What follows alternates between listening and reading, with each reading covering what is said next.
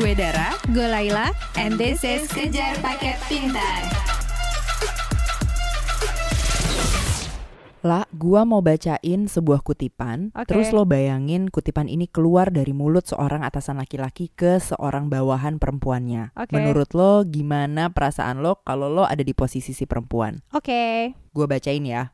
Ayo Ril, kamu mau nginep nggak di hotel? Hotel mana pilih aja. Pilih di sini atau di Jakarta. Ajak deh anakmu. Kalau anakmu nyusu sebelah, nanti saya ikut nyusu sebelahnya lagi.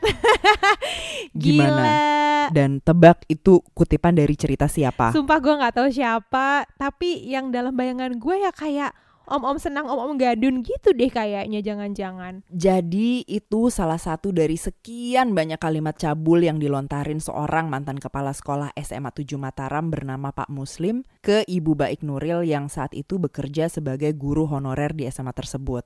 Kalau lo denger nama Baik Nuril pasti ingat dengan kasus beliau dulu ya, yang dia sempat dipenjara karena memiliki rekaman percakapan Pak Muslim dengan dirinya. Eh, rekaman itu ya berisi cerita-cerita pengalaman seksual Pak Muslim dan kalimat-kalimat cabul seperti yang gue bacain tadi. Rekaman itu kemudian tersebar dan Bu Nuril dituntut sama Pak Muslim dengan pasal 27 ayat 1 Undang-Undang ITE karena dianggap menyebarkan atau mentransmisikan rekaman elektronik yang isinya asusila. Padahal Bu Nuril itu sama sekali nggak menyebarkannya.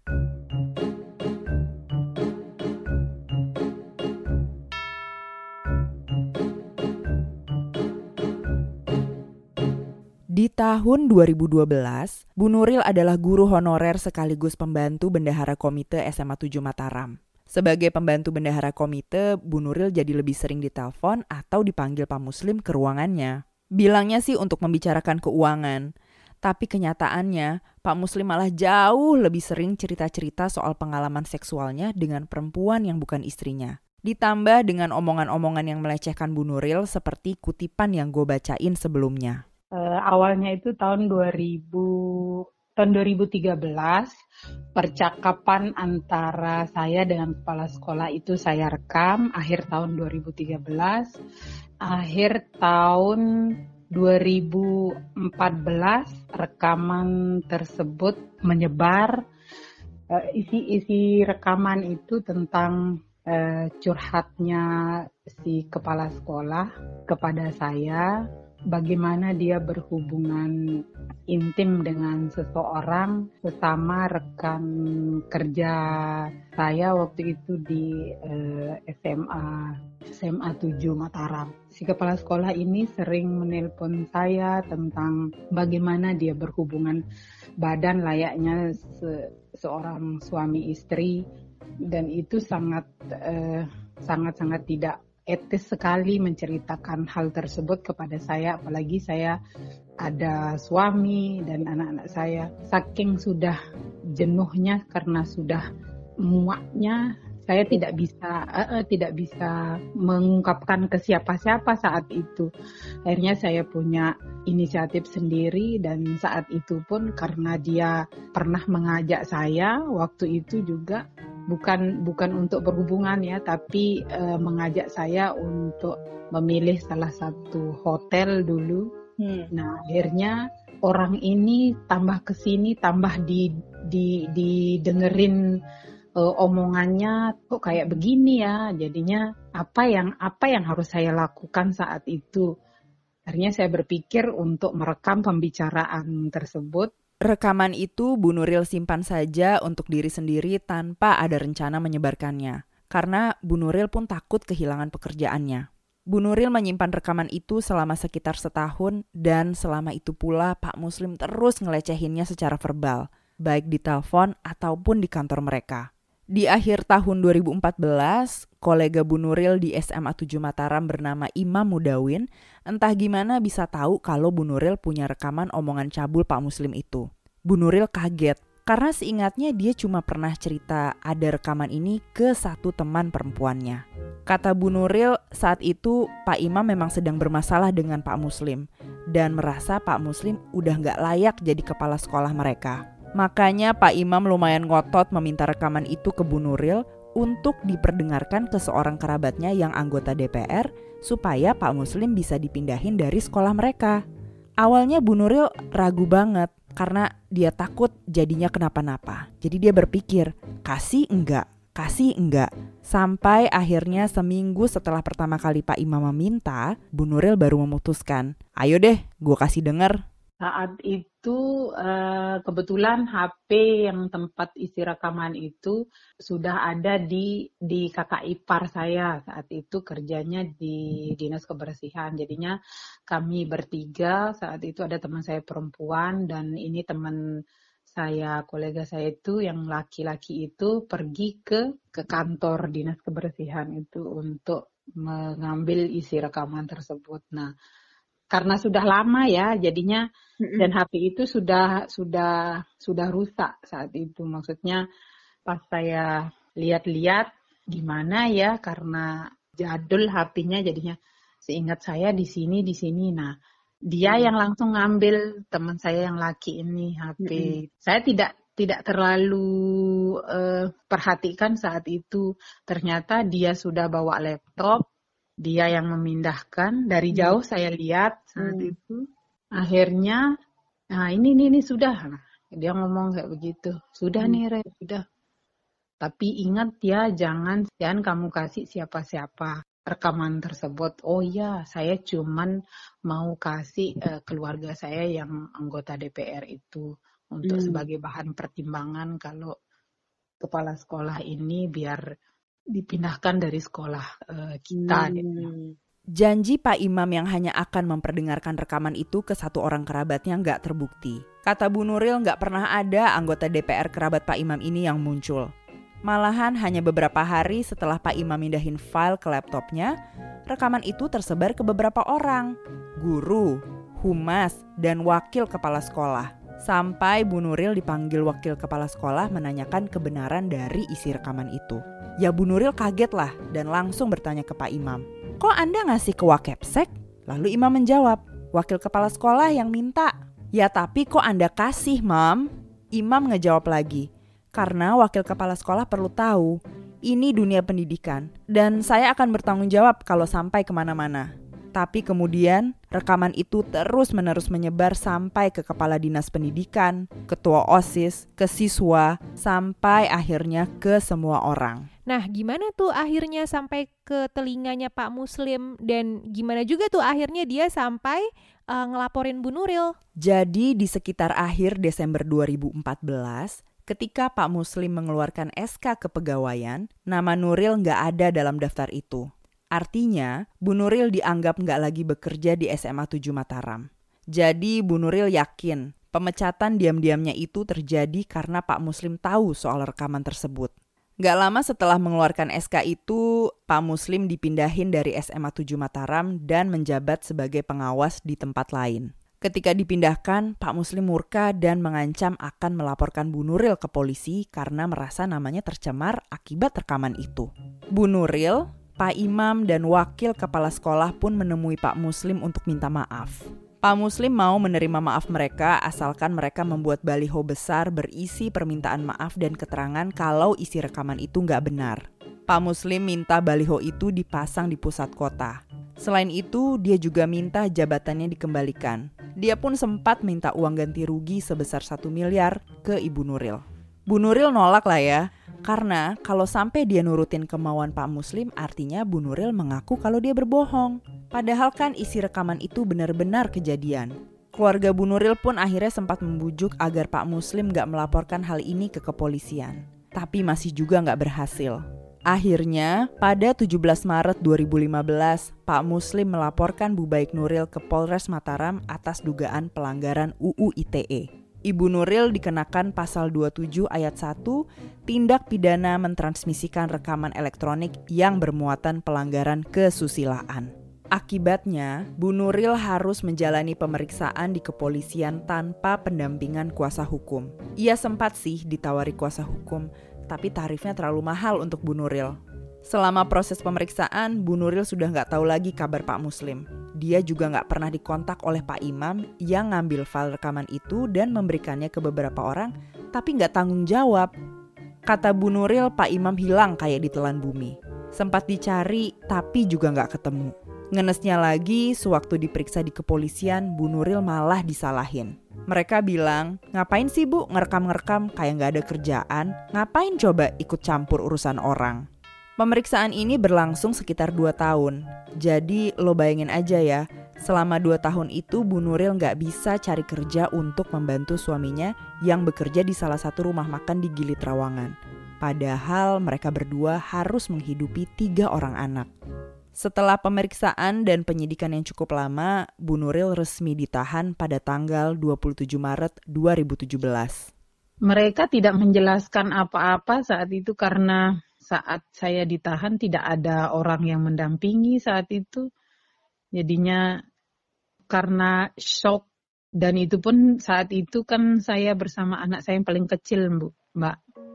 Hati jiwa saya tidak karuan saat itu. Jadinya untuk menanyakan kenapa saya mesti ditahan itu tidak kepikiran ke sana karena masih kayak orang shock gitu.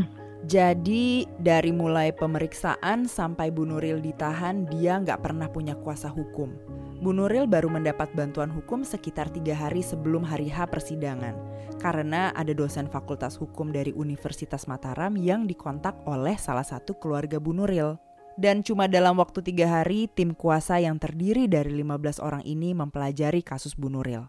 Salah satu anggota tim itu adalah Yan Mangandar Putra, pengacara publik BKBH Fakultas Hukum Universitas Mataram.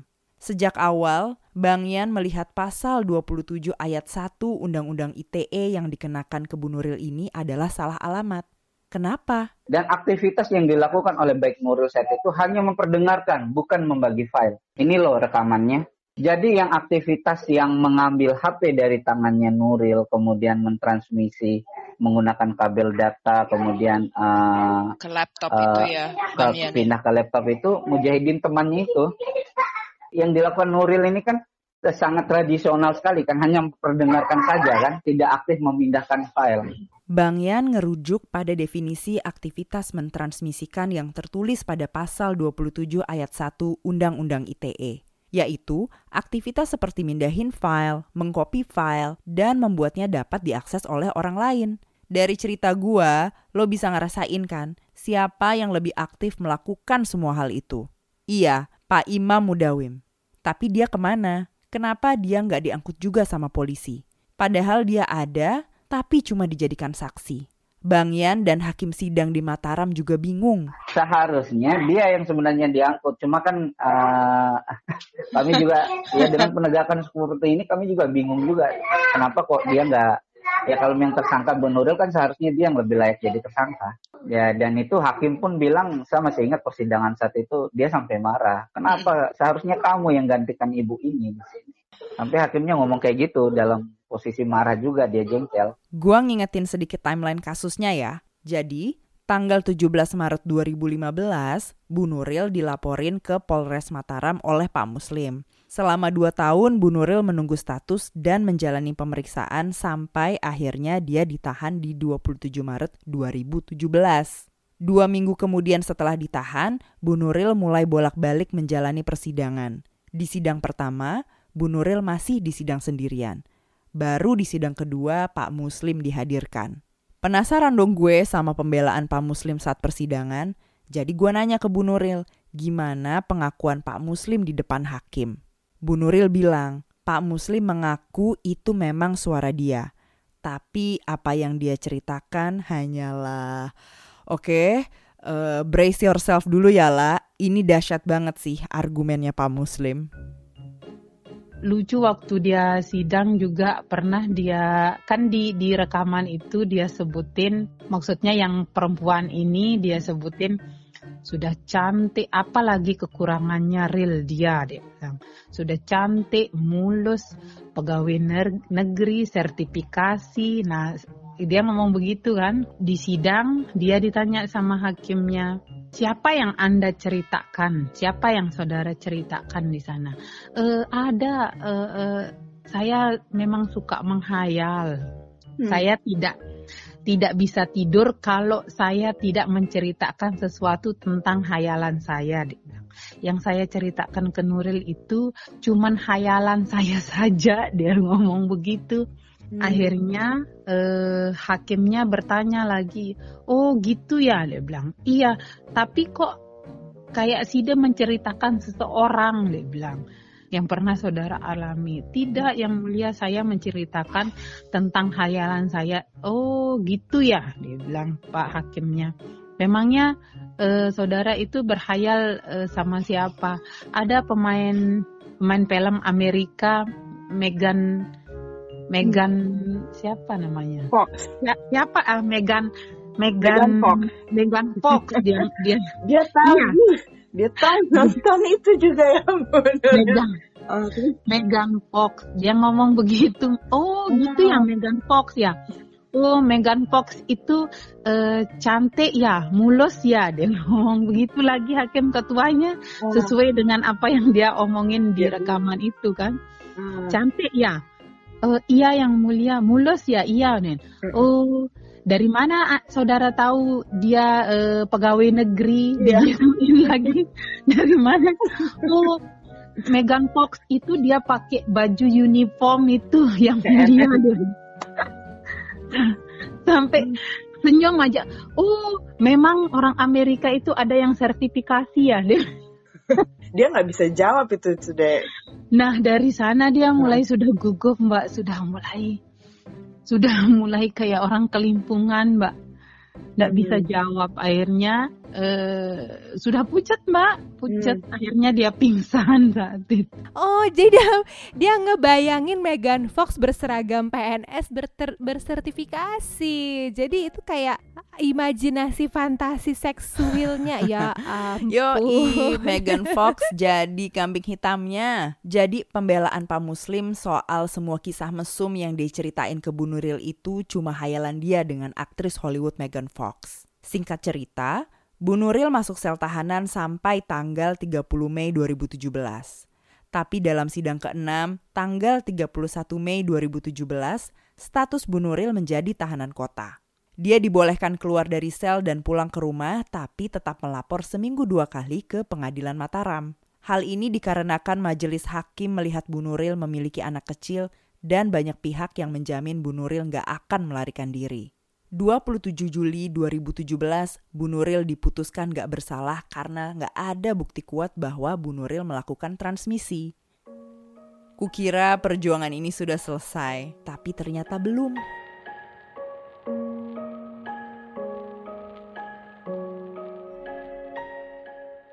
Jaksa penuntut gak terima dengan putusan gak bersalah Bu Nuril. Karena artinya jaksa kalah dong. Hanya demi kasusnya menang, jaksa penuntut maju kasasi ke Mahkamah Agung. Di sinilah pasal 27 Undang-Undang ITE dibuktikan kekaretannya. Setahun setelah putusan bebas di Pengadilan Negeri Mataram, Mahkamah Agung malah memutuskan Bu Nuril bersalah dan mereka memvonis Bu Nuril dengan hukuman 6 bulan penjara dan denda 500 juta rupiah karena dianggap melanggar Undang-Undang ITE pasal 27 ayat 1 tentang penyebaran muatan elektronik yang melanggar kesusilaan. Kok bisa? Sudah ada putusan tidak bersalah, sekarang malah bersalah.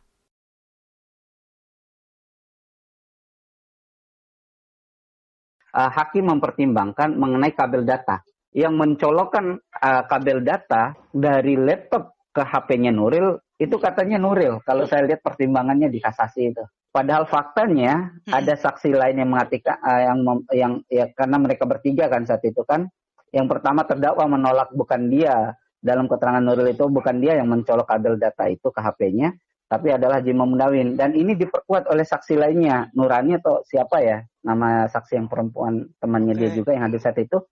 Baik Nuril saat itu dia tidak aktif karena dia memperhatikan anaknya juga karena ada anaknya juga dia bawa jadi yang aktif mencolok kabel data itu adalah Haji Imam Mudawin. Dan yang memiliki kabel data itu adalah Haji Imam Mudawin sendiri. Tapi di pertimbangan kasasi itu justru lain. Dia mengatakan bahwa yang menyambungkan kabel data ke handphone itu adalah baik Nuril. Ini yang yang menurut saya tidak sangat tidak tepat sekali.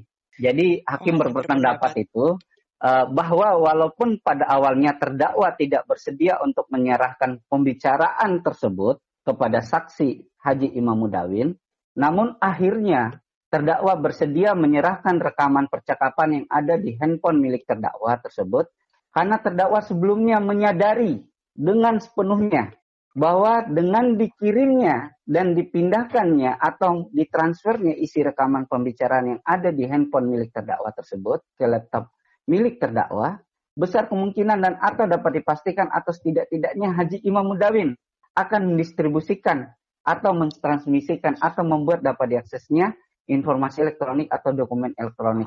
Tim kuasa hukum Bu Nuril maju perang lagi dengan mengajukan PK atau peninjauan kembali. PK Bu Nuril diproses selama kurang lebih enam bulan, tapi kemudian ditolak di Juli awal 2019. Banyak masyarakat yang protes dan marah atas kejadian Bu Baik Nuril ini. Sampai akhirnya mereka menggagas petisi untuk Presiden Joko Widodo memberikan pengampunan atau amnesti bagi Ibu Nuril. Akhirnya pada 29 Juli 2019, Presiden Joko Widodo memberikan amnesti untuk Ibu Nuril. Saya berterima kasih sebesar-besar.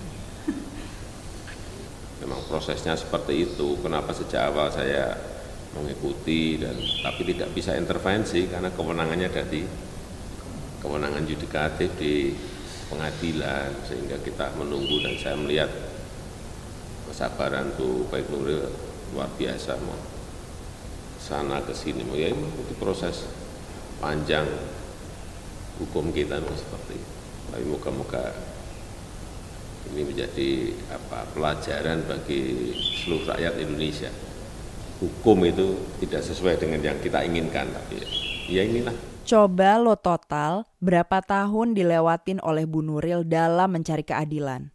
Iya, 8 tahun. Sejak dari 2012 ketika ia mulai menerima pelecehan seksual verbal dari Pak Muslim, kemudian dia dituntut, dipenjara, sampai akhirnya betul-betul bebas di 2019 yang paling menakutkan ya kadang stigma orang-orang terhadap saya mbak karena bagaimanapun kan kita perempuan maksudnya pasti ada selentingan orang yang ngomongnya yang terlalu diladenin sih ngomongnya orang yang seperti itu nah dan proses yang kemarin yang paling saya takutkan perasaannya anak-anak psikologisnya anak-anak itu yang paling hmm. saya mm, khawatirkan. Tapi saya tidak pernah tidak pernah sedikit pun nangis di saya tidak mau nangis di hadapan mereka saat itu karena seandainya saya yang lemah bagaimana mereka itu yang saya tidak mau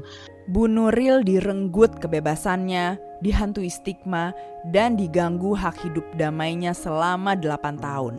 Sementara Pak Muslim, dia malah naik pangkat selepas dipindahkan itu.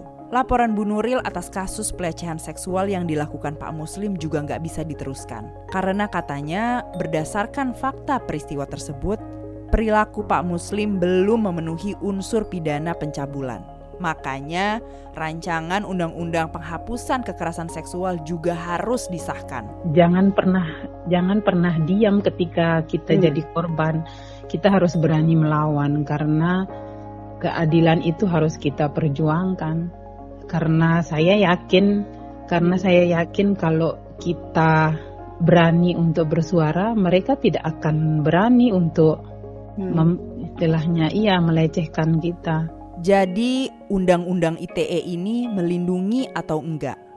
Atau kalau melindungi, melindungi siapa? Der, lo tahu Raffio Patra nggak? Tahu gue. Lo follow dia di sosmed nggak? Gue follow Twitter aja sih. Uh -uh, nah dia tuh memang aktif di Twitter sih dan kata sih juga Facebook ya. Hmm. Tapi gue kan Facebook gue ibaratnya udah mati nih. Sama. Jadi gue sih uh, mengenal sosok Raffio itu di Twitter. Dan kalau gue lihat di Twitter sih memang Raffio ini sosok anak muda pinter, Pinter banget opininya kayaknya keras ya. banget Keras. tapi setuju. smart Iya betul, Mm-mm. betul, betul. Jadi walaupun omongan-omongannya tuh nyinyir, tapi tuh berbasis gitu. Jadi gue lihat twitternya sih, I enjoy his tweets ya, yang oh, oke walaupun nyinyir, tapi gue belajar beberapa hal lah dari dia gitu. setuju, gue Eh, setuju banget. umurnya sih mungkin late 20s gitu ya, 20-an akhir. Aslinya sih katanya Mm-mm. orang Minang, udah ini udah Raffio Udah. tapi tapi terus dia kuliah di Bandung dan sekarang dia tinggal di Jakarta sebagai peneliti kebijakan publik. Terus orangnya juga penyayang kucing gitu dar, katanya suka ngasih makan kucing. Oh, Eh-eh. bener. Jadi pokoknya hanya karena dia bersuara kencang di sosmed, eh, sering kritis terhadap pemerintah. Ya kalau memang pemerintah lagi perlu dikritik ya. Iya, iya, Jangan betul. bayangin Raffio tuh sosoknya kayak tukang pukul gitu deh atau buzzer atau agen intelijen enggak orangnya tuh unyu-unyu kok Iya nggak asal ceplos juga ya. Heeh. Nah, pada tanggal 22 April 2020 kemarin Mm-mm, tersebar mm-mm, nih sebuah WhatsApp massal dari nomor Raffio mm-mm. yang Hmm. isinya adalah fitnah. WhatsApp ini tersebar ke banyak banget nomor di Indonesia. Ya. Dan dalam hitungan jam setelah WhatsApp itu tersebar, Raffio kena ciduk. Oh, gue sempet sekilas ngeliat eh, tweetnya dia soal WA dia. Mm-mm, bener. Nah, gue nggak mau cerita dulu nih, nggak Ya. mau cerita detail dulu nih di pembukaan ini ya. Ya. Uh, gue juga belum mau menjelaskan kenapa gue membawa cerita Raffio Patra ke episode ini dan apa hubungannya sama UIT. Kita biarkan Raffio aja yang cerita tentang pencidukan yang dia alami pada tanggal 22 April 2020.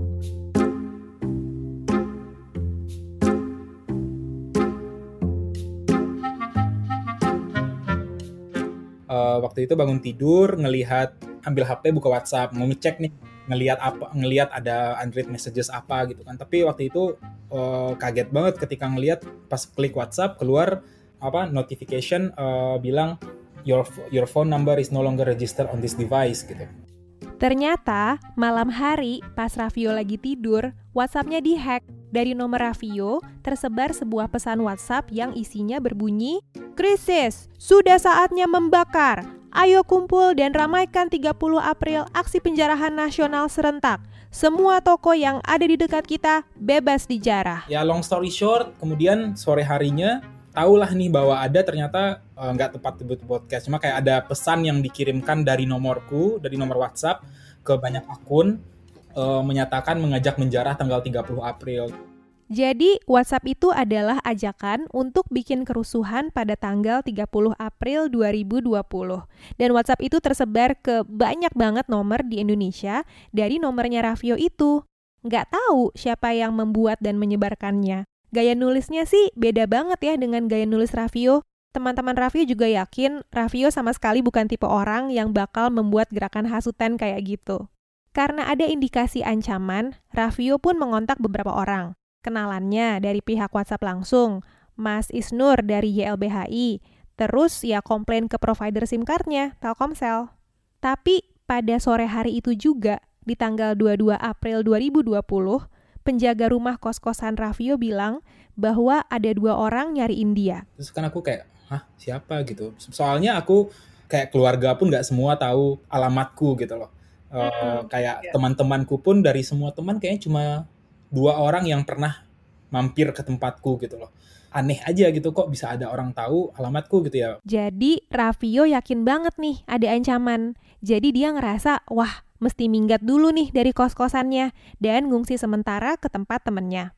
Jadi malam hari itu, sekitar jam 9 malam, Raffio sedang jalan kaki mau ketemuan dengan temannya yang mau bantu dia ngungsi sementara. ketika itu kan malam hari ya terus ini udah dalam kondisi covid juga sepi banget jadi jalanan jadi terjadinya itu di trotoar di depan Alfamidi Jalan Blora mungkin anak-anak yang apa orang-orang yang tiap hari komut Sudirman eh, kerjanya pasti familiar lah gitu sama spotnya.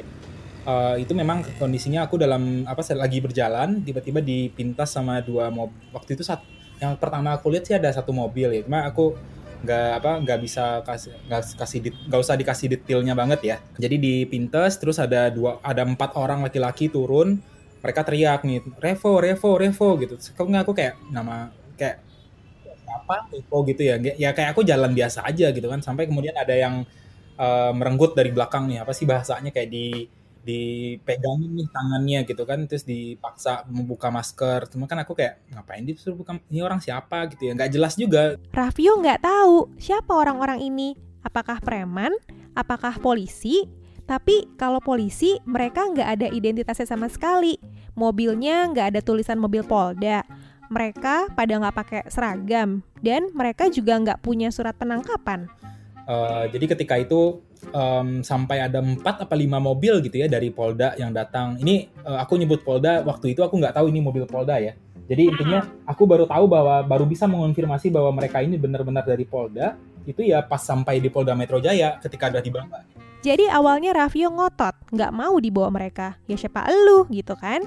Tapi akhirnya Raffio terpaksa ngikut karena salah satu dari mereka menunjukkan senjata apinya kayaknya aku belum pernah ya diperlihatkan apa melihat senjata api dalam kondisi aku yang dalam kondisi diancam gitu ya. Melihat secara langsung cuma ngelihat doang ya pernah lah gitu kan. Di jalan juga ada polisi senjata apinya dikantongin juga kelihatan gitu. Coba yang dalam kondisi itu langsung berubah gitu yang tadinya mau menolak aku jadi kayak shit gitu.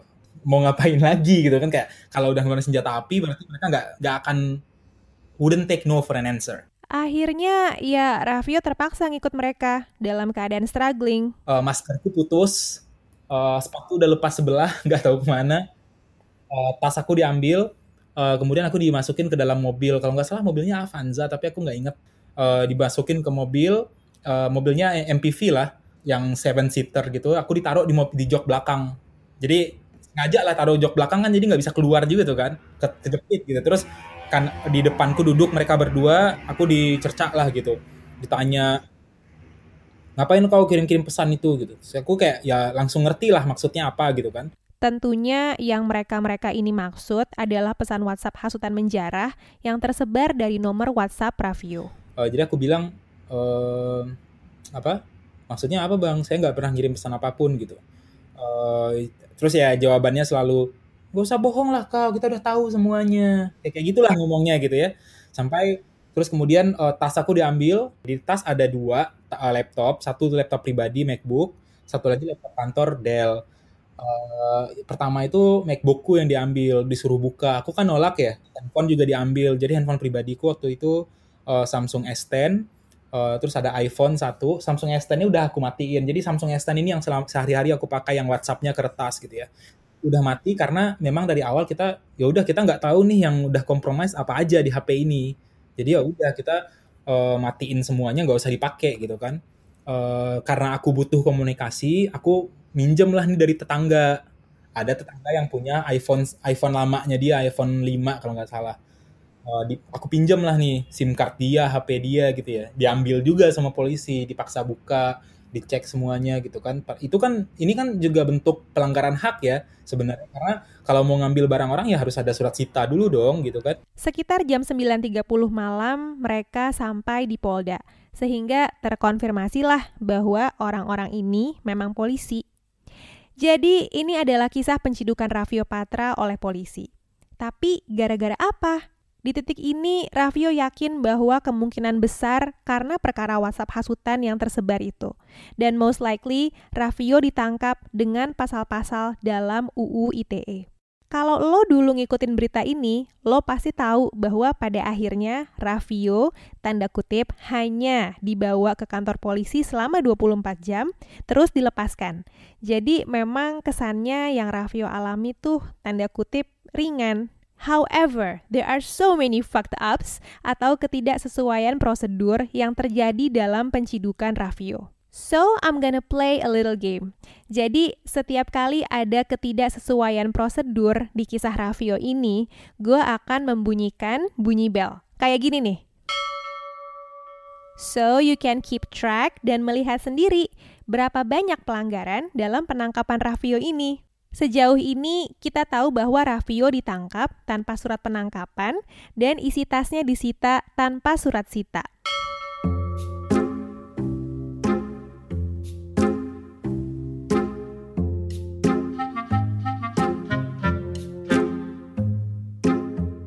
Pada malam tanggal 22 April 2020 itu, polisi yang ngebawa Raffio ke Polda adalah petugas-petugas dari unit Jatan Ras alias Kejahatan dan Kekerasan atau Violent Crime Unit.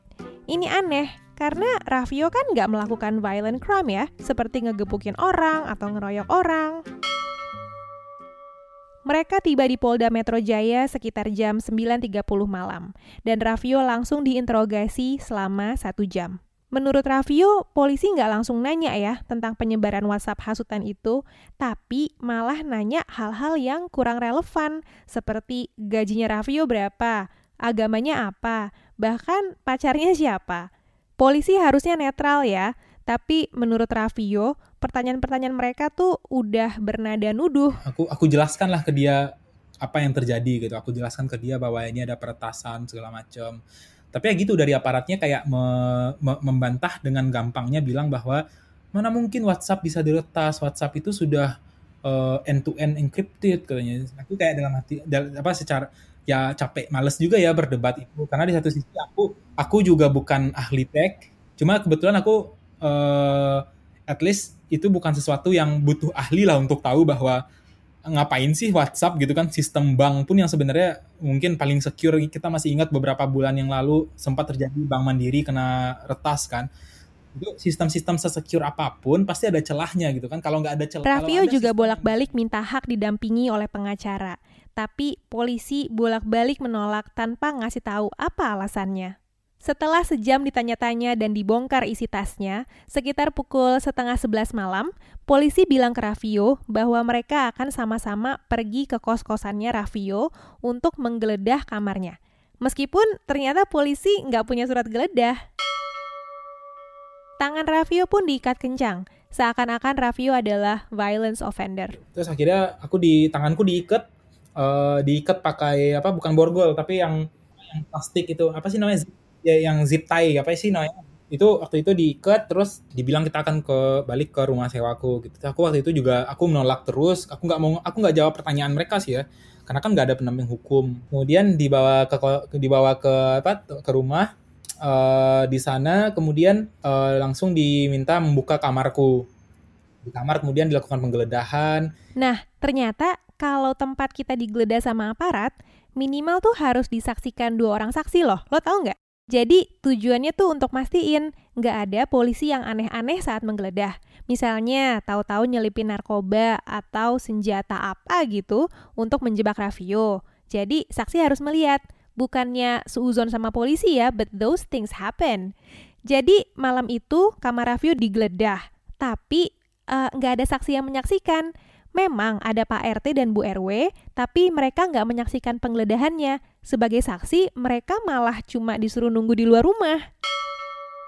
Selain nggak ada surat penggeledahan dan saksi, selama penggeledahan pun para petugas nggak pakai sarung tangan. Jadi sidik jari mereka tuh udah di mana-mana. Jadi kalau misalnya nih ya, misalnya Raffio itu um, penjahat beneran gitu ya, dan benar melakukan tindakan kriminal, itu TKP-nya udah kompromis tuh. Dalam penggeledahan itu, aparat nggak menemukan hal-hal aneh di kamar Raffio. Mungkin di kepala mereka mereka bakal nemu lima layar komputer, salah-lah aku ini agen intelijen apa gitu ya. Ya nggak ada apa-apa, yang ketemu ya buku gitu, berapa rak buku. Karena isi rumahku ya buku aja, buku uh, buku-buku lah nih yang ditarget, ditanya buku ini isinya apa, buku ini isinya apa. Karena buku-buku aku memang kebanyakan hampir semuanya bahasa Inggris gitu kan.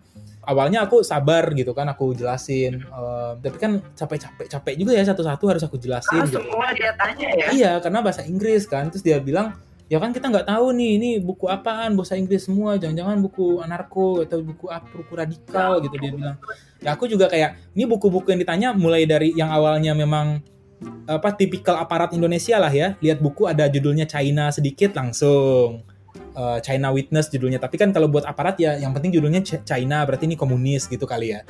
Kalau kita kenal Raffio Patra dan backgroundnya, pasti bagi kita buku-buku Raffio tuh nggak ada yang aneh.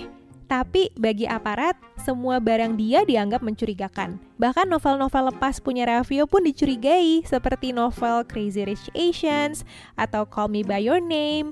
Ditanya-tanya gitu isinya apa. Awkward banget gak sih?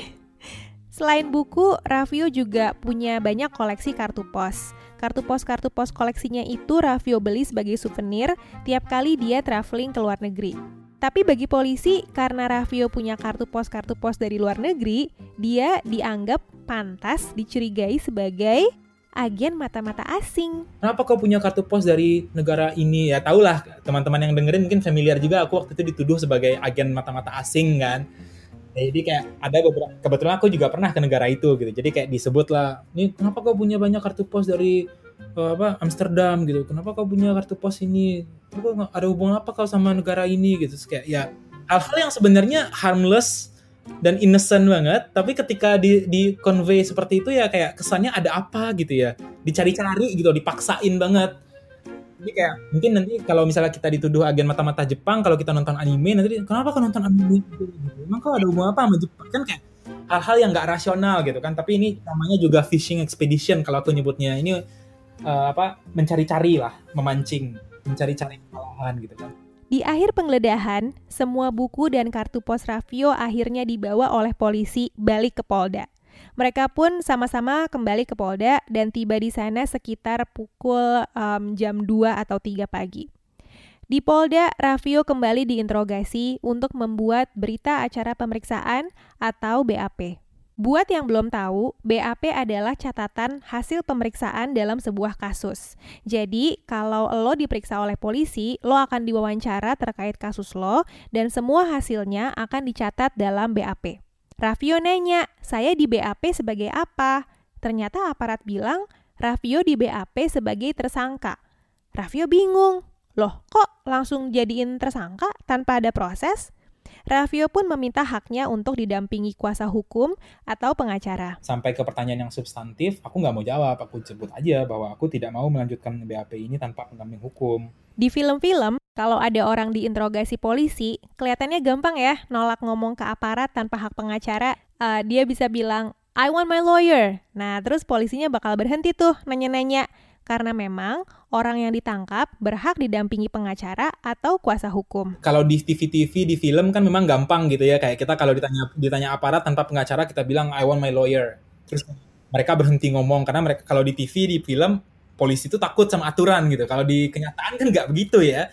Di kenyataan kita aku sendirian, aparat berapa banyak orang dalam kondisi tertekan, uh, mau ngapain gitu kan, mau nolak jawab juga malah mereka kayak ya kalau nggak jawab berarti kan nggak nggak kooperatif. Nah itu apa maksudnya coba? Kalau dibilang nggak kooperatif ini kita nggak tahu apakah maksudnya nggak kooperatif berarti lu kita masukin sel ya atau nggak kooperatif berarti lu me, apa menutupi ya kita nggak tahu artinya apa tuh gitu kan setiap warga negara Indonesia berhak didampingi pengacara kalau ditangkap aparat entah dia teroris kek, koruptor kek, atau maling ayam. Karena pendampingan pengacara tuh bukan berarti kita mau kabur dari prosedur hukum ya. Fungsi utama pendampingan pengacara adalah supaya kita paham atas tiap langkah hukum yang kita jalani. Uh, itu kan sebenarnya perlindungan, bukan berarti kemudian kalau kita minta kuasa hukum kan orang-orang, nah publik banyaknya kayak gini nih. Kalau nggak bersalah ngapain minta pengacara? Berarti kan takut. Ya bukan kayak gitu. Bahkan makanya kayak orang pun kan sering pengacara-pengacara kan sering frustrasi tuh bilang bahkan koruptor pun boleh kok dibela bukan dibela sebagai orang kalaupun dia misalnya mengaku dia bersalah sebagai koruptor dia tetap berhak punya pengacara bukan untuk membela diri dia tidak bersalah tapi memastikan bahwa proses hukum itu menghasilkan hukuman atau ganjaran yang setimpal. Jangan sampai nanti orang korupsi apa misalnya korupsinya uh, ternyata berakar dari kesala kesalahan tata tertib gitu ya tiba-tiba difonis hukuman mati ya kan nggak nggak sepadan ya nggak manusiawi hukumannya gitu akhirnya Raffio terpaksa tetap menjalankan wawancara BAP tanpa pengacara sampai jam 5 subuh tanggal 23 April 2020 jadi udah keesokan harinya tuh setelah dia diciduk polisi setelah istirahat sebentar, Raffio melanjutkan BAP-nya pukul 10 pagi. Nah, sekarang berubah nih yang menginterogasi ganti jadi aparat namanya e, uh, inisialnya F. Uh, apa diinterogasi sama aparat F. Nah, ini dari awal aku udah bilang aku nggak mau lanjut BAP. Buat apa lanjut BAP? Karena dari awal aku udah bilang nggak mau BAP sebelum ada pengacara. Tapi lagi-lagi permintaan Raffio atas pengacara ditolak. Ada kali sekitar setiap 10 menit dari uh, aku minta minta terus nih kayak kapan saya dikasih kuasa hukum gitu ada dua jam lah kita stand off aja gitu stand off aja kayak dia minta aku BAP aku menolak gitu sampai kemudian muncul lagi tuh kata-kata sakti tadi bilang ya udah kalau gitu berarti kamu nggak kooperatif ya saya tinggal lapor ke atas ya kan kayak Hmm, apa nih maksudnya gitu kan? Raffio berusaha bertahan, tapi di titik itu dia mengakui bahwa Raffio mulai khawatir kalau dia sampai masuk sel tahanan. Karena dia paham banget kayak apa kondisi sel tahanan di negara kita. It is insane, kacau banget. Selain itu, sekali kita masuk sel tahanan, kesempatan keluarnya semakin tipis. Kasusnya juga jadi bisa makin berlarut-larut. Ketika Raffio merasa makin hopeless, sesuatu terjadi di jam 11.30 siang. Mereka ini dipanggil semua masuk ke ruangan kepala unit. Sekitar 10 menit kali ya, aku ditinggal sendiri itu di luar. Uh, di luar ini di dalam ruangan maksudnya, di ruangan gedenya. Terus tiba-tiba mereka keluar, dibilang uh, tanpa babi bu gitu, terus tiba-tiba, itu kita lanjut ya, kita BAP ya, klarifikasi aja dulu, klarifikasi. Klarifikasi, terus aku makin bingung kan, klarifikasi apa lagi nih? Kan udah tersangka nih. Terus dia bilang, Enggak, klarifikasi ada dulu sebagai saksi. Aku bingung ya. Hah? Sebagai saksi? Sampai berapa menit yang lalu kita masih sepakat aku tersangka gitu kan? Jadi awalnya kan Raffio ditetapkan sebagai tersangka nih. Eh, tahu-tahu ujuk-ujuk dia jadi saksi. Karena apa? Nggak tahu, nggak ada penjelasannya. Tapi dugaan gue adalah karena polisi mulai sadar bahwa pencidukan Raffio sudah jadi trending topik di internet dan ada banyak pihak yang membela Raffio, termasuk dari LBH. Dulu, ketika musisi Ananda Badudu juga ujuk-ujuk diciduk polisi karena dianggap membiayai demonstran, dia cerita bahwa sikap polisi tuh mulai baik ke dia ketika pencidukannya jadi trending topik di internet dan sosmed. Anyway, meski udah berubah status, Raffio tetap harus melewati proses BAP yang panjang dan tetap nggak boleh mengontak pengacara. Waktu itu, jam sudah menunjukkan pukul 3 sore. Menurut aturan, seseorang hanya bisa ditahan selama 24 jam. Setelah itu, harus ditentukan dia harus dilepaskan atau masuk sel tahanan. Berarti Raffio punya waktu sekitar 7 jam lagi dan kesabarannya mulai habis tiba-tiba dari aku masih ingat kayak kayak kayak ngeliat malaikat rasanya soalnya sekitar pukul 5 sore itu dari pintu itu masuklah mukanya Mbak Era namanya. Mbak Era adalah wakil direktur YLBHI yang pernah bekerja sama dengan Raffio sebelumnya. Tiba-tiba dia masuk ke ruangan tempat Raffio berada di Polda untuk menolongnya. Ngelihat muka dia lang uh, kayak ngelihat muka malaikat, terus masuk dia, masuk Bang Ahmad namanya dari eh iya Bang Ahmad dari LBH Pers, Bang Arsat, terus ada teman-teman dari kontras dari amnesty. Terus aku kayak shit kayak kayak ngeliat malaikat banget lah gitu. Kayak dan aku nggak tahu gitu itu proses apa yang terjadi di belakang. Waktu itu aku nggak tahu ya uh, kenapa tiba-tiba mereka masuk nih mereka dikasih masuk nggak tahu gitu. Terus langsung dengan sergap apa peluk satu-satu. Terus aku disuruh tanda tangan surat kuasa. Kita minta hentikan dulu ininya BAP-nya tanya jawabnya ceritain sedikit konteksnya ini ada apa gitu terus aku udah ngapain aja aku udah nolak ngomong dari kemarin segala macam terus baru kita lanjutin dengan pendamping hukum Meski akhirnya memang Raffio lepas tanpa harus menjalani hukuman, bukan berarti pencidukan Raffio ini bisa dianggap wajar dong ya. Apalagi ada banyak banget pelanggaran yang dilakukan polisi saat menangkap Raffio. Uh, situasinya mungkin bagi orang yang tidak mengalami terkesan ya nggak apa-apa kan ujung-ujungnya dilepas gitu loh. Tapi bagi aku yang mengalami aku yang tahu apa yang sebenarnya terjadi uh, aku bahkan masih nggak percaya kadang-kadang bahwa aku masih bisa bebas hari ini gitu loh. Masih bisa bernapas. Karena situasinya waktu itu eskala apa eskalasinya cepat banget gitu. Kayak nggak kebayang bahkan akan bisa eskalasi kayak gitu. Jadi ini kayak ternyata udah diintai diintai sama pihak kepolisian dan ini mereka akui sendiri dalam proses uh, pra peradilan karena nantinya kan aku pra peradilan bulan Juni bulan Juni ya adalah hal-hal yang disiapkan untuk memperkuat penangkapan atau penahanan aku itu gitu.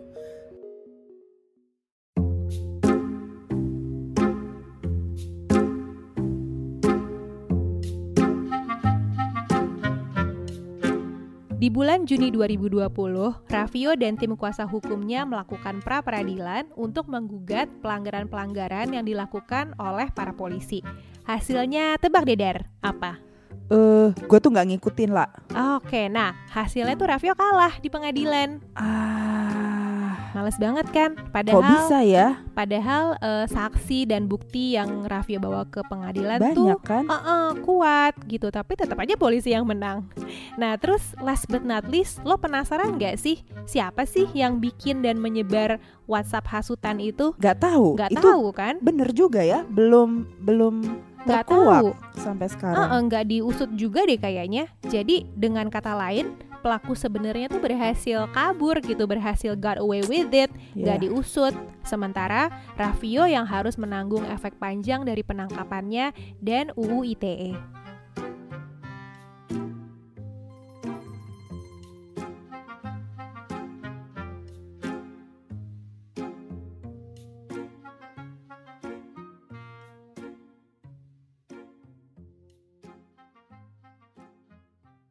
Sebagai manusia, wajar banget dong kalau kita tersinggung saat dikritik, apalagi dikritiknya sama stranger di internet.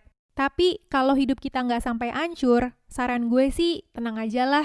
Mungkin orang yang mengkritik kita juga asalnya plus dan nggak punya rencana kok untuk menghancurkan hidup kita.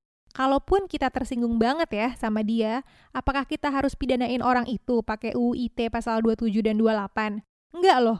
Hukum kan bukan masalah tersinggung atau enggak ya. Hukum itu soal keadilan dan kebenaran. Oh ya, just in case lo lupa, pasal 27 dan 28 UU ITE ini isinya pelarangan informasi elektronik yang melanggar kesusilaan, ada muatan judi, menghina atau mencemarkan nama baik, memeras atau mengancam, mengakibatkan kerugian konsumen, dan menimbulkan kebencian. Selengkapnya Google sendiri aja ya. Memang sekarang ini kalau kita sebel sama seseorang paling gampang tuh nyoba jerat mereka pakai pasal-pasal itu. Kenapa? Karena pasal-pasal itu karet, bisa dilenturin ke mana-mana. Jadi, sekesel-keselnya lo sama seseorang, sebaiknya jangan coba jerat dia pakai UU ITE pasal 27 dan 28 deh. Berikut beberapa alasannya.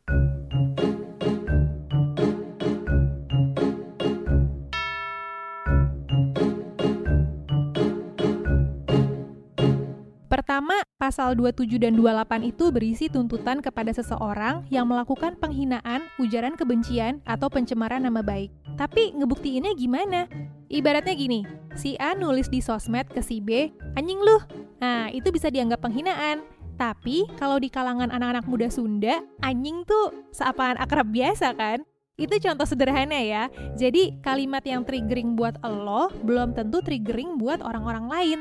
Intinya, gimana lo bisa ngukur kedalaman sakit hati seseorang? Subjektif banget kan? Untuk episode ini, kami ngobrol dengan Mas Yogi Zulfadli, Direktur LBH Yogyakarta. Membuktikannya agak agak sulit sebenarnya karena begini, karena kalau bicara konteks eh, penghinaan atau pencemaran nama baik itu kan kita akan bicara soal ketersinggungan seseorang. Sangat subjektif sekali. Nah, eh, pertanyaannya bagaimana caranya kita bisa mengukur seberapa dalam luka hati seseorang gitu. Coba aja kita tengok kasus Muhammad Arsyad. Di tahun 2014, Bang Arsyad sempat dipenjara karena dianggap melakukan pencemaran nama baik pejabat Sulawesi Selatan, Kadir Halid. Di tahun 2013-2014 itu, Bang Arsyad masih tinggal di Makassar. Saat itu, Bang Arsyad memang vokal dan kritis terhadap salah seorang pejabat tinggi di Makassar, Nurdin Halid. Sikap kritis Bang Arsyad membuat pihak-pihak tertentu merasa terganggu, sehingga suatu hari dia dikeroyok sekelompok orang gak dikenal. Tapi Bang Arsyad gak takut. Malahan ketika sedang dirawat di rumah sakit karena pengeroyokannya itu, dia nulis status di BBM-nya yang bunyinya begini. No fear ancaman koruptor Nurdin Halid. Jangan pilih adik koruptor. Memang saat itu adik Nurdin Halid, Kadir Halid, sedang menjadi salah satu calon wali kota Makassar. Akibatnya, ada orang yang melaporkan Bang Arsyad ke polisi dengan tuduhan mencemarkan nama baik Kadir Halid. Katanya, gara-gara status BBM itu Kadir Halid merasa malu dan jadi kalah di kontestasi politik. Ini adalah Bang Arsyad. Dalam proses persidangan, saat korban apa eh, pelapor dihadirkan eh, dan juga orang yang merasa dirinya tercemarkan, itu mereka saya sempat menanyakan kepada yang bersangkutan yaitu Pak Kadir Halid saya menanyakan apa sih yang menjadi uh, masalah, apakah uh, yang menjadi dampak dari status tersebut. Dia sempat mengatakan bahwa karena status itu membuat dia harus kalah di uh, wali kota pemilihan wali kota Makassar pada saat itu. Nah, tetapi saya dalam proses penahanan di kepolisian karena uh, ada juga konste, apa uh, pil, pileg pada saat itu saya nggak ngapa-ngapain saya hanya di dalam penjara nggak bisa megang apa-apa. Toh dia kalah juga. Artinya apa?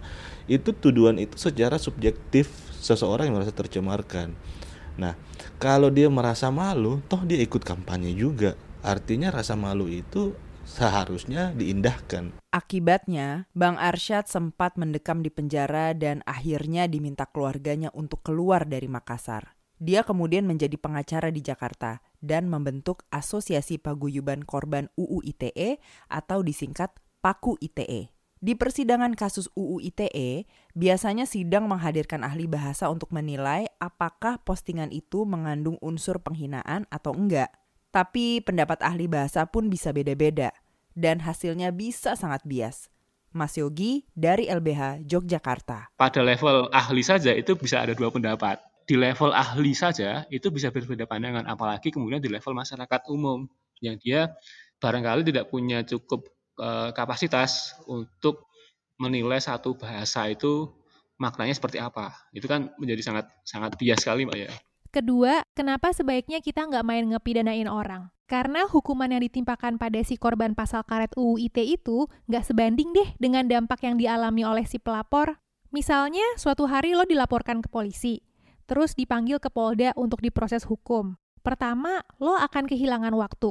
Diproses hukum, membuat BAP, bolak-balik pengadilan, itu semua kan makan waktu ya.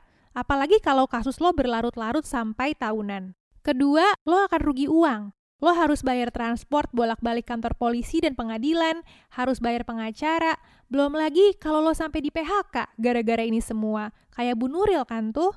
Kami juga ngobrol dengan Mas Isnur, Ketua Advokasi YLBHI. Penahanan itu di polisi bisa sangat lama, bisa sampai 90 hari orang ditahan, terus tiba-tiba di pengadilan dilepaskan. Kok bisa orang ditahan puluhan hari, terus diputus nggak bersalah gitu. Berarti negara sudah merenggut banyak hal dari dia dong. Ketiga, tentunya sedikit banyak lo akan mengalami tekanan mental juga. Ini cerita Bang Arsyad ketika keluarganya minta dia keluar dari Makassar. Pada saat saya dinyatakan bebas, orang tua saya setelah bebas orang tua langsung minta Arsyad kita takut kalau bisa kamu tinggalin aja ke Makassar.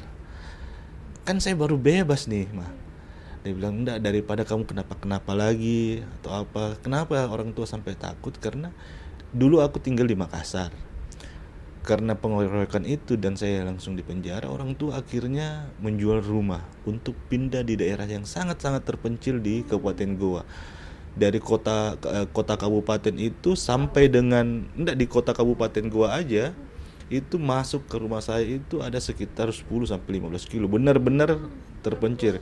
Yang nggak kalah gawat, lo akan rugi reputasi. Seseorang tuh bisa loh dipecat atau di DO karena dianggap mempunyai reputasi buruk. Padahal kalau lo kena jerat UIT pasal 2728, lo belum tentu bersalah sama sekali. Setelah vonis bebas dan setelah lari ke Jakarta, saya pikir masalah ini sudah selesai.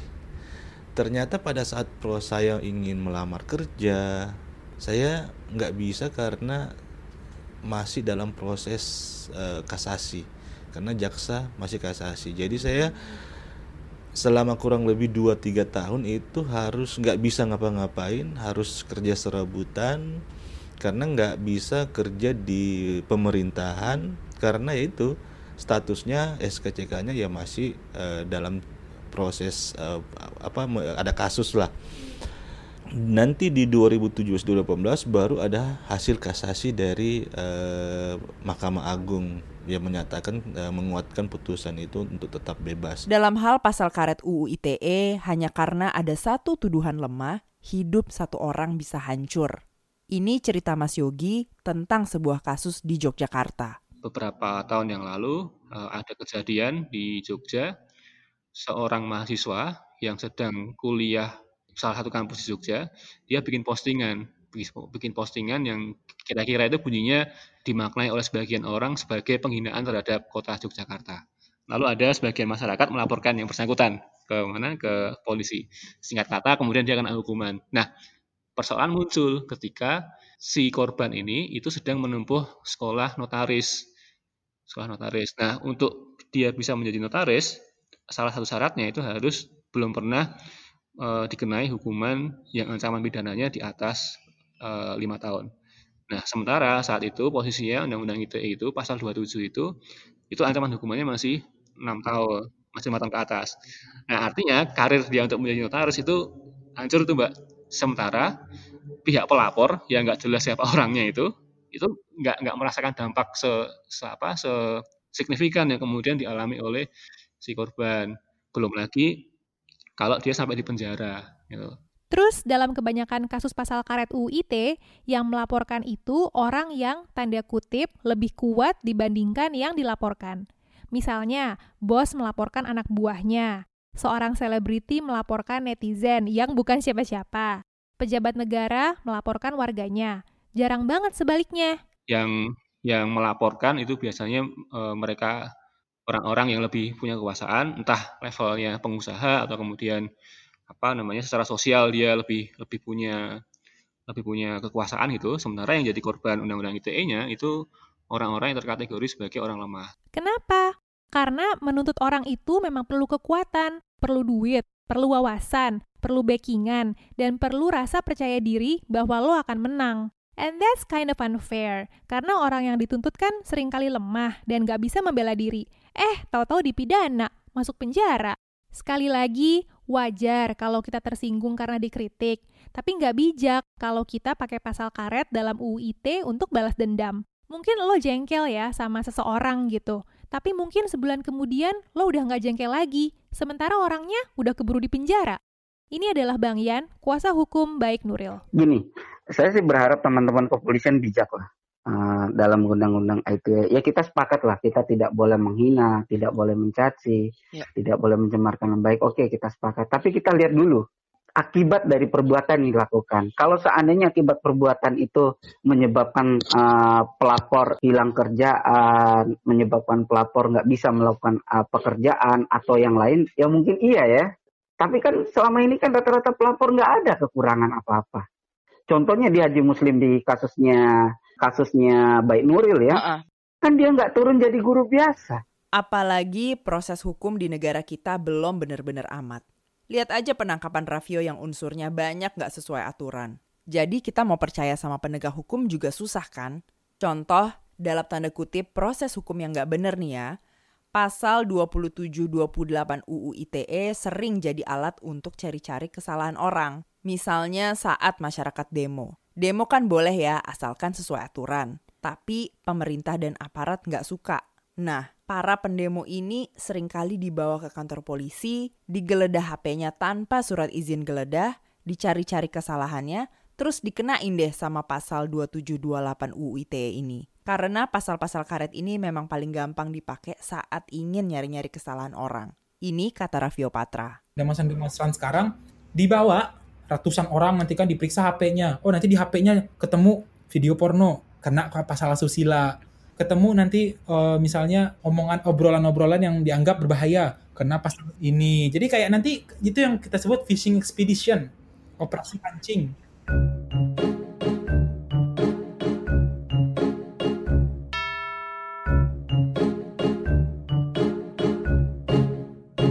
Tapi gimana kalau memang ada orang yang perlu dilaporin? Gimana kalau kita berhadapan dengan seseorang yang kita yakin banget memang melakukan pencemaran nama baik, menyebarkan kebencian, atau apalah? Masa didiemin sih? Yang bisa kita lakukan salah satunya adalah bikin klarifikasi. Misalnya, seseorang bilang lo korupsi, padahal enggak gitu ya. Ya, lo bikin aja statement bahwa lo nggak korupsi. Dan lo harus punya data yang mendetail dan akurat banget untuk menyangkalnya ya. Misalnya nih, komedian bintang Emon dia kan juga vokal ya, sehingga punya banyak haters. Dia beberapa kali difitnah di sosmed. Salah satu fitnahnya, Bintang Emon dibilang pakai narkoba. Bintang Emon pun tes narkoba, dan ia langsung dipost bahwa hasil tesnya negatif. Paku ITE juga sedang mengusahakan pasal 2728 UU ITE ini menjadi hukum perdata, bukan pidana. Kenapa? Karena pencemaran nama baik atau ujaran kebencian itu urusan personal. Kerugiannya juga personal, jadi nggak usah pakai hukum pidana. Kalau si A berantem sama si B, problem mereka nggak dibawa ke negara, tapi diselesaikan antara mereka berdua aja. Caranya, kalau si B salah, si A bisa nuntut ganti rugi uang ke B misalnya. Kenapa itu saya minta untuk dimasukkan ke keperdataan? Karena saya maupun Mbak atau pelapor maupun terlapor itu mempunyai hak yang sama. Saya mempunyai hak untuk membela diri, Mbak juga mempunyai hak untuk uh, apa uh, menyampaikan apa-apa kerugiannya Mbak. Nah, ketika saya dinyatakan bersalah, ada ganti kerugian yang ukurannya jelas. Apa nih yang kamu kerugian apa yang kamu alami? Oh, karena itu saya rugi, saya nggak bisa kerja ini. Ada hitungannya. Nah, saya sebagai orang yang kalah akan membayar atau mengganti kerugian itu. Kalau ini kan negara yang turut langsung menghukum dan memenjara orang. Apakah itu adil? Ketika kalaupun saya didenda dengan postingan tersebut, uang itu nggak lari ke mbak, uang itu lari ke negara. Lah kok kita yang bermasalah negara mau ambil ambil keuntungan? Kasarnya kayak gitu ya.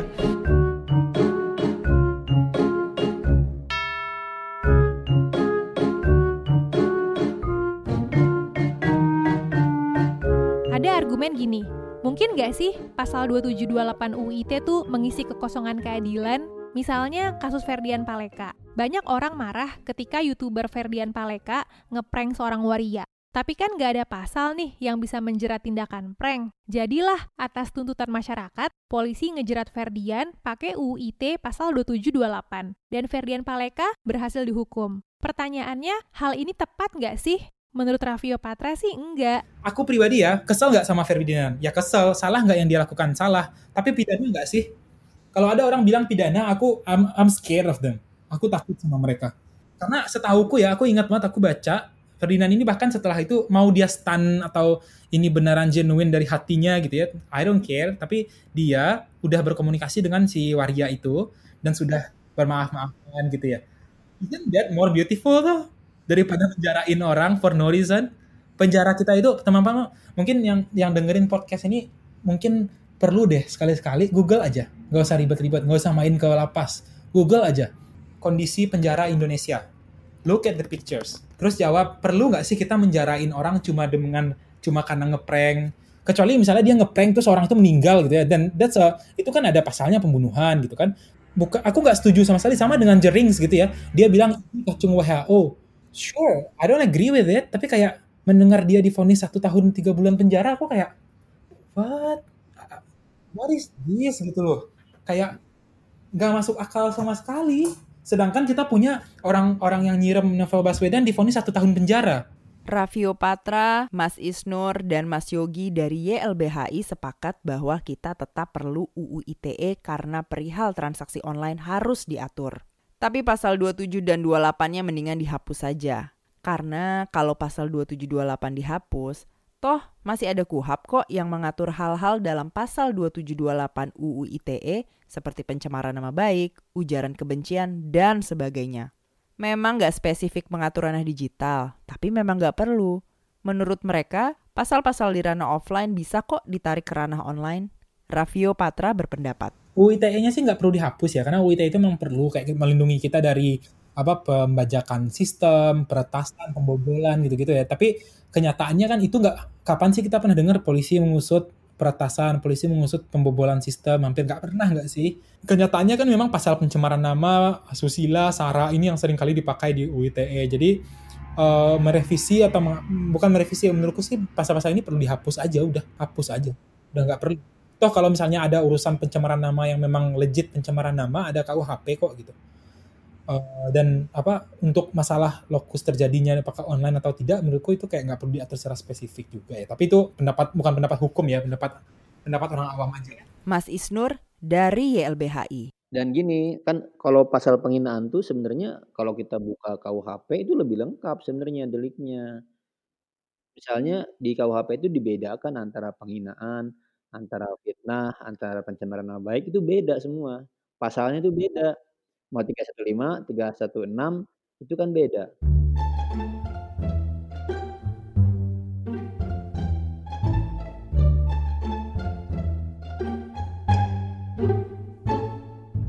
Terus ada hal menarik nih menyangkut pasal 2728 UU ITE yang gue baru tahu. Jadi kalau opini atau kritik yang kita sampaikan itu menyangkut kepentingan publik, kita nggak bisa dihukum. Misalnya nih, kita mengkritik pemerintah atas penanganan COVID-19 yang buruk. Kritik itu kan menyangkut kepentingan hidup orang banyak ya, dan ditujukan kepada pihak yang memang ngatur hidup kita semua. Itu nggak bisa dituntut tuh kita. Artinya, kalau kita merasa perlu mengkritik hal yang berkaitan dengan kepentingan orang banyak, nggak apa-apa. Meskipun itu artinya kita mengkritik pejabat tinggi. Jadi kayak misalnya orang orang Greenpeace bilang Menteri Lingkungan Hidup Siti Nurbaya abai terhadap kebakaran hutan, itu nggak bisa dipidanakan karena itu kepentingan publik yang dibahas.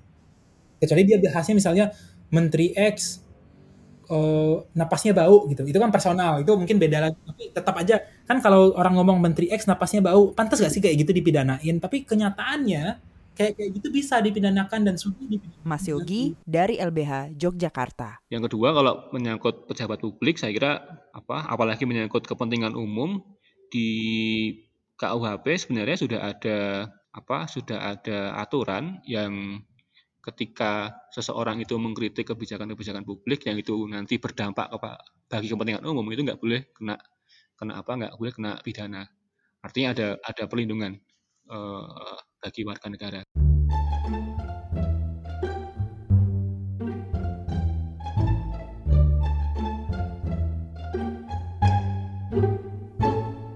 Jadi, dengan adanya pasal 2728 UU ITE, gimana kita bisa tetap bersuara, beropini, dan mengkritik di negara ini.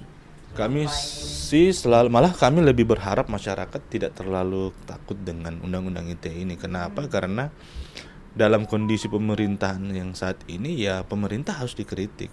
Ketika pemerintah tidak dikritik maka semua kejahatan semua kejahatan yang dilakukan oleh pemerintah akan semenang-menang itulah fungsi dari masyarakat. Dia akan melihat me, apa melihat apa yang dampak langsung dari masyarakat dan kita di, diatur oleh undang-undang kok. Pemerintah itu mengajak kita untuk uh, berperan serta dalam mengawasi eh, hal-hal yang dilakukan pemerintah. Tapi hati-hati ketika kita ngepost ini ada undang-undang ITE bisa mencemarkan, bisa dianggap kebohongan dan lain sebagainya. Makanya kami selalu mengajak masyarakat untuk lebih mengedepankan uh, kalimat tanya dan tidak uh, menuduh secara uh, langsung walaupun itu uh, kita meyakini itu adalah sebuah kebenaran karena sekali lagi pencemaran itu adalah sesuatu yang benar tetapi orang merasa dicemarkan. Beda halnya dengan penghinaan. Penghinaan itu adalah uh, sesuatu yang bohong yang kita sampaikan. Nah, itu dua hal yang digabungkan menjadi satu di pasal 27 ayat 3. Nah, makanya kita selalu mengajak masyarakat untuk lebih eh, apa menggunakan kalimat tanya. Yang kedua tidak menuju orang secara langsung ataukah itu menyebut nama dan lain sebagainya. Yang ketiga ya kita benar-benar menuliskan itu berdasarkan data dan fakta. Singkatnya, kata Raffio Patra, kalau ditanya strateginya apa sih? Aku selalu aku pikir jawaban yang lebih baik itu ya. Apa sih strateginya supaya kita tet bisa tetap bersuara? Gak ada, bersuara aja gitu. Karena kalau misalnya kita bilang kita takut, nggak nggak bersuara pun kita tetap dalam ancaman. Jadi lebih baik kemudian 280 juta, berapa 260 juta orang penduduk ini semuanya bersuara termasuk anak-anak bayi gitu ya. Semua bersuara and there's no way untuk apa untuk aparat juga untuk memenjarakan 260 juta orang termasuk diri mereka sendiri. Gue Dara, gue Laila, dan ini adalah Kejar Paket Pintar bekerja sama dengan Amnesty Internasional Indonesia.